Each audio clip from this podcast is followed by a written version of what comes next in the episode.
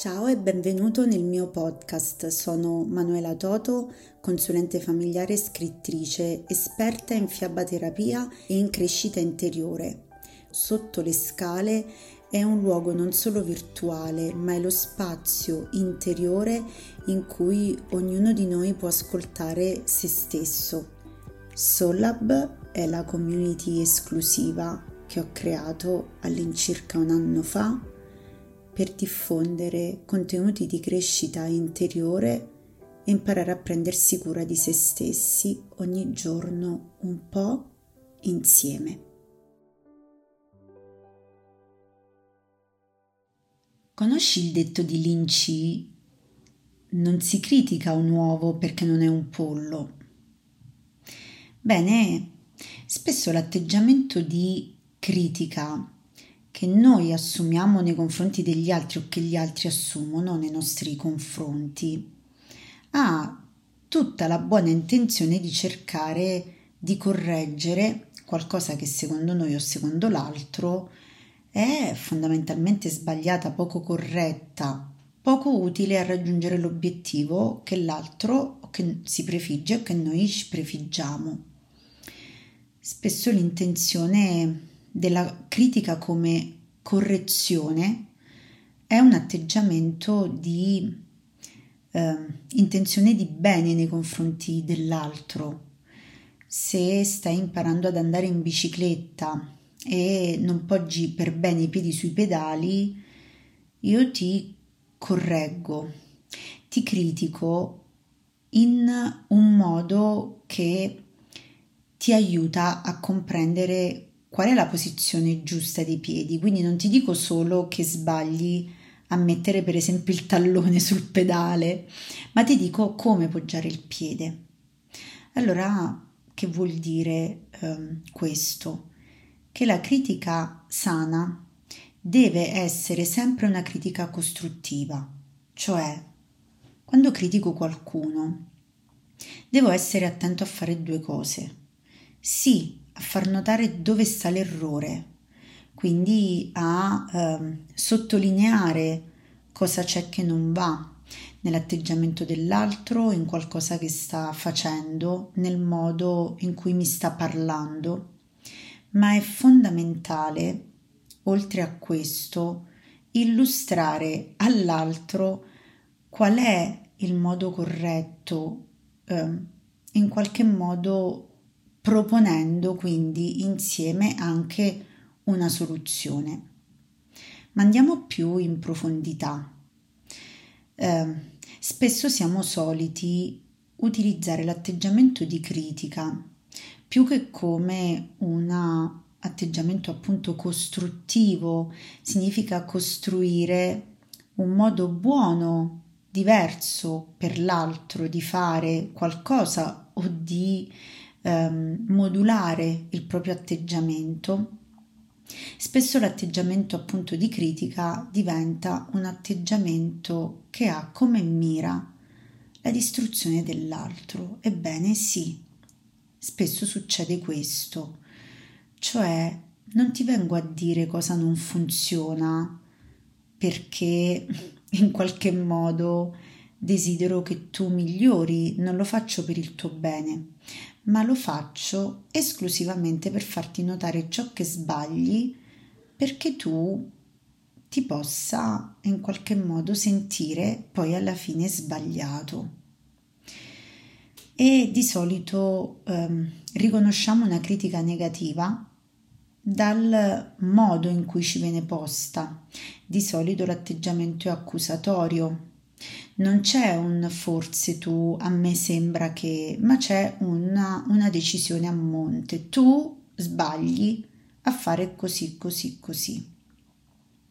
Anzi, ancora più spesso se la critica è distruttiva, non tocca ciò che noi facciamo, o almeno non direttamente, ma va in realtà dritta a quello che noi siamo. Quindi quando noi critichiamo qualcuno in modo distruttivo, attacchiamo la persona, non il suo comportamento. Non diciamo hai fatto una cosa stupida, ma diciamo sei uno stupido. E mm, è difficile uscire da lì, capite? È difficile riemergere dalla, dalla, del, dal sentirsi dire eh, sei uno stupido, perché eh, se ho fatto una cosa stupida posso riparare, ma se sono stupido è difficile riparare su questo. Mm. Ecco, quindi attenzione a sottolineare ciò che non va nel comportamento e a restringere la critica anche nella dimensione temporale, a non metterci insieme ehm, degli avverbi di tempo tipo sempre, mai, niente, tutto, che determinano una inesorabilità di eternità rispetto all'errore della persona. Sai, forse per questa volta tu hai fatto male il compito di matematica, se questa volta non è andata bene. E, ehm, perché se io dico non vai mai bene, non fai mai la cosa giusta, questa è una critica distruttiva. Sapete, le parole sono molto potenti, bisogna che impariamo ad usarle nel modo corretto. E infine c'è un terzo modo, un po' più sottile, di usare la critica, che è quello di essere esperti eh, sulla correzione fraterna tra tante virgolette, e cioè di andare sempre dagli altri con l'intenzione di correggere il loro atteggiamento, di andare a illuminarli su ciò che non hanno fatto bene, di metterli in guardia su possibili errori, su sviste. E avere spesso questo atteggiamento con gli altri a volte denota un grande desiderio da parte di chi fa questa cosa di cercare di essere tenuto in gran conto, perché come un po' io vedo più lungo di te e ti salvo dai guai che puoi combinare, dagli errori che ci possono essere.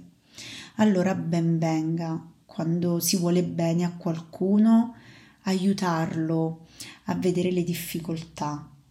Ma sapete, questo tipo di relazione in cui io posso permettermi in una relazione davvero profonda di bene autentico di poter andare a svelare all'altro qualcosa per la quale forse non è nemmeno pronto, beh, queste situazioni sono rare nella vita, siete d'accordo?